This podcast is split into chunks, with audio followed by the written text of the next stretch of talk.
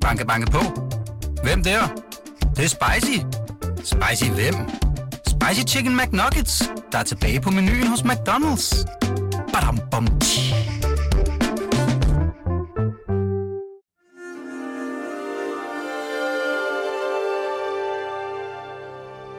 Her kommer en artikel fra Weekendavisen. Hmm, hvad var det nu, jeg skulle sige? Hvad var det nu? Hmm, jo, al- ja. Altså sagen er, at min hukommelse svigter mig igen og igen, og det er til meget, meget stor irritation for både mig selv og særligt mine nærmeste omgivelser. Men, og her kommer Lone Frank som sædvanlig med en hjælpende hånd, det viser sig, at glemsomhed i virkeligheden er en gave, der holder hjernen skarp og humøret højt. Jeg bliver allerede glad. Hør artiklen her, og hør også alle Weekendavisens artikler på weekendavisen.dk-oplæste artikler. God fornøjelse. Mit navn er Lone Frank, og jeg har set nærmere på et lidt overraskende hjørne af forskningen i hukommelse. Det er et felt, der er begyndt at kredse ikke om, hvordan vi husker, men om, hvordan vi glemmer, og som peger på, at glemsel måske er nøglen til et lykkeligt liv og et effektivt intellekt. Artiklen, der er kommet ud af det, den hedder Den gode glemsel. Da Jill Price opsøgte videnskaben med sit hukommelsesproblem, lød hendes klage først som vidighed. For den midalderne kvinde fra New Jersey påstod, at hun var ude af stand til at glemme. Alt, hvad hun havde oplevet siden tirsdag den 5. februar 1980, da hun var 15 år gammel, var lagret som tydelige erindringer. Vitterligt alt. Forskerne kunne stikke hende en tilfældig dato og imponerede høre hende lige detaljer af.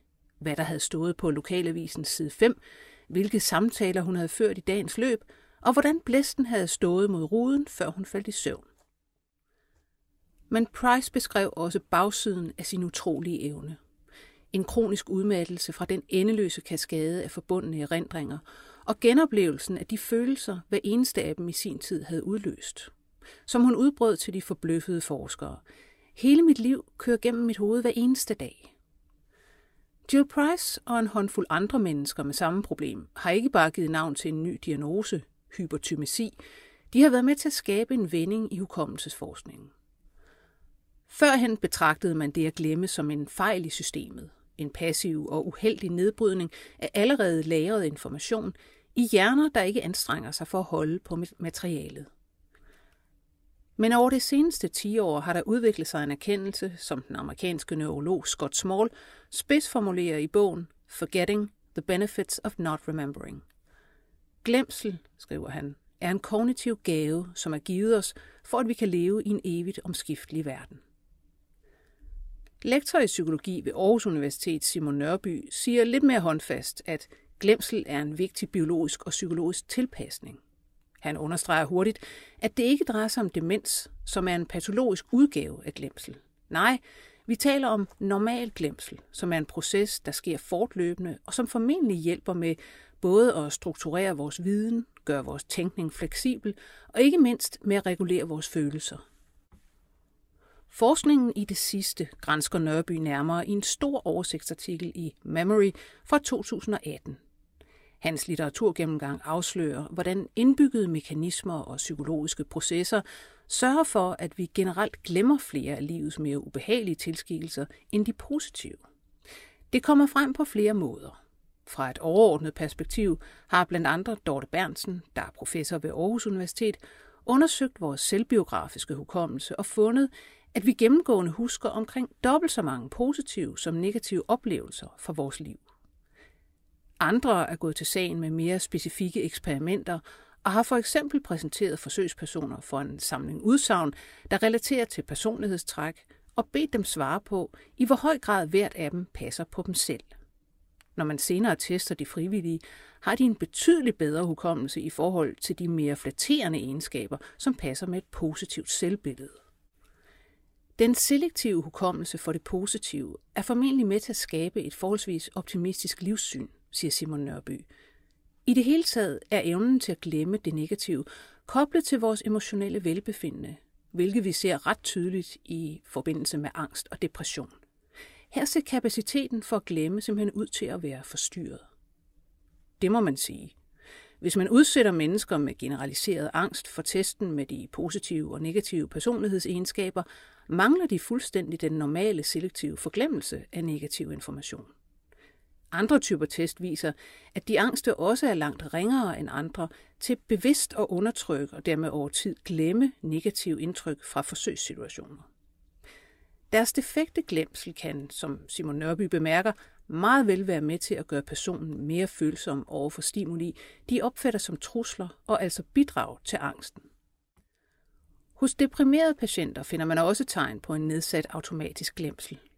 Men mest betegnende for depressionen er en tendens til selektivt at genkalde sig negative erindringer. Alt det sorte, man bærer på, vælter sig ind i bevidstheden, hvor den deprimerede grubler over det og dermed bare forstærker de enkelte erindringer. Dybest set er funktionen af vores hukommelse slet ikke at se tilbage, understreger Maria Wimber, som er professor ved University of Glasgow. Erindringsevnen skal sætte hjernen i stand til dels at tilpasse sig en nutid, dels at forudsige mulige fremtider. Wimber interesserer sig for, hvordan glemsel tjener til at skærpe og effektivisere vores kognition, og i første række er det et spørgsmål om ikke at blive overvældet af information. Ikke fordi menneskehjernen ikke kan indeholde utrolige mængder af detaljeret information, som hos den althuskende Jill Price, men fordi ophobningen gør den mindre operationsdygtig.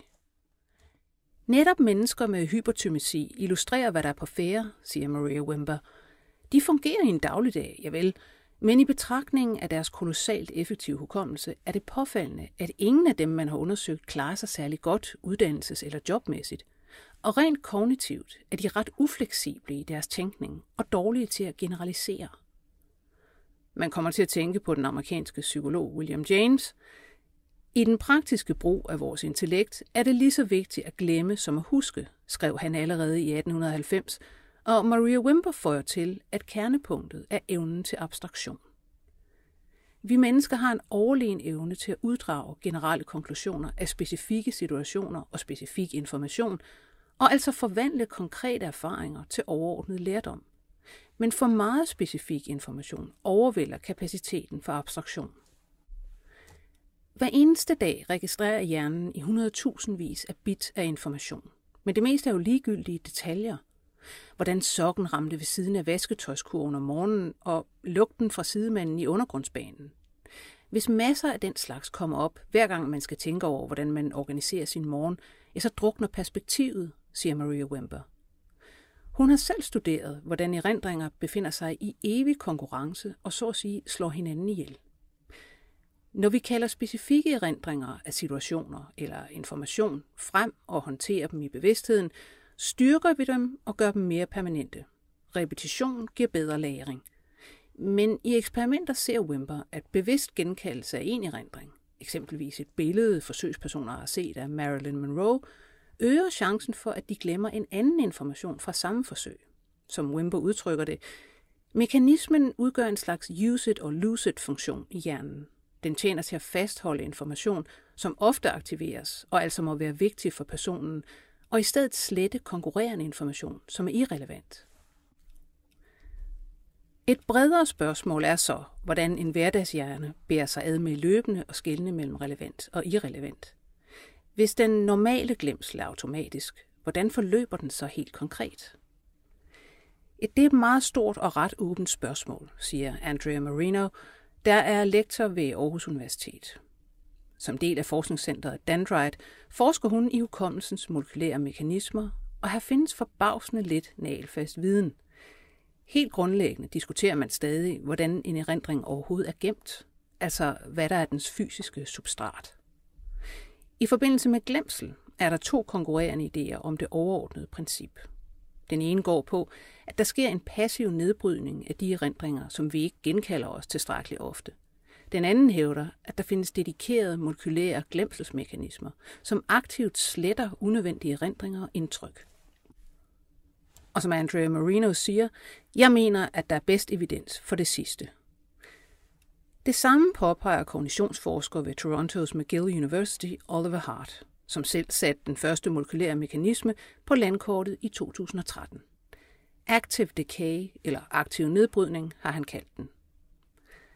Der flyttes hele tiden information ind i det, vi under et kalder langtidshukommelse, som godt nok i sig selv er et uklart koncept, men lad os sige, at det er de indtryk, som stadig findes efter 20 minutter. Men derefter kører også en slags grønthøster, som hele tiden sker erindringer bort, medmindre de bliver konsolideret og lagret længere. Konsolideringen er den indre dommer, der vender tommelfingeren op eller ned.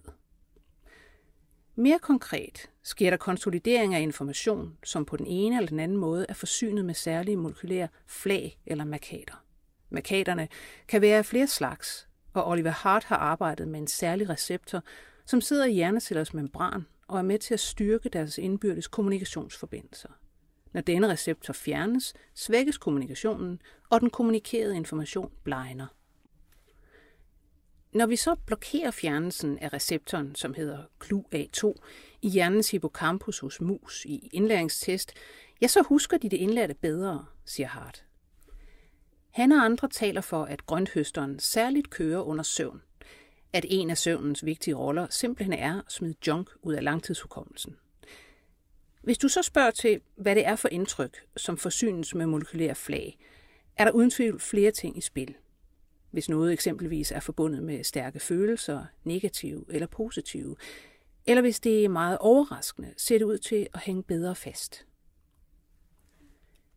Vi er vores erindringer, siger man. Men det betyder selvfølgelig, at vi i lige så høj grad er, hvad vi har glemt, og altså slettet af erindringen. Man kan forestille sig glemselen som billedhuggerens mejsel, der går løs på en kolossal, men rå og uformelig blok af indtryk og oplevelser, og skaber en langt mindre, der til gengæld har tydelig form. Jo, medgiver psykolog Simon Nørby, men bemærker, at det med erindringer ikke er sort-hvidt. Jeg mener, at vi skal tale om grader af glemsel. Minder er ikke enten til stede eller helt væk, men kan findes i mere eller mindre tilgængelige former.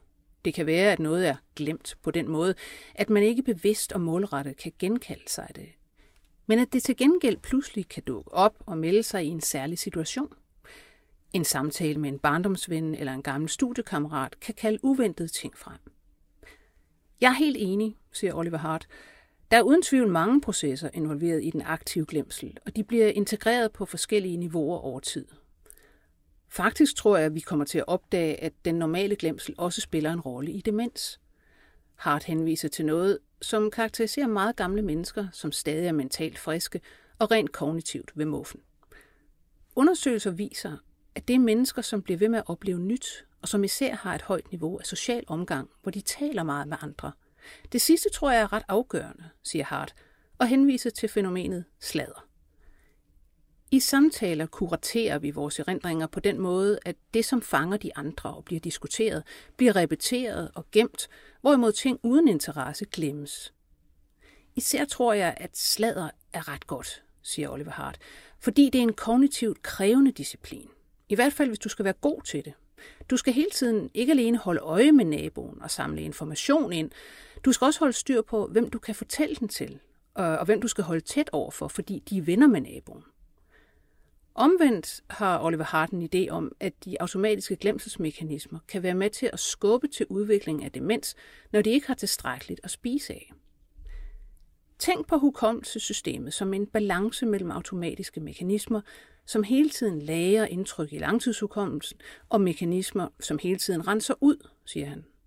Hvis du på et tidspunkt ikke længere får ret meget nyt ind, og du samtidig er ramt af nogle risikofaktorer for demens, ja, så kommer systemet ud af balance. Glemsens grønthøster forgriber sig på det, som ellers var gemt. Banke, banke på. Hvem der? Det, det er spicy. Spicy hvem? Spicy Chicken McNuggets, der er tilbage på menuen hos McDonald's. Badum, bom, tji.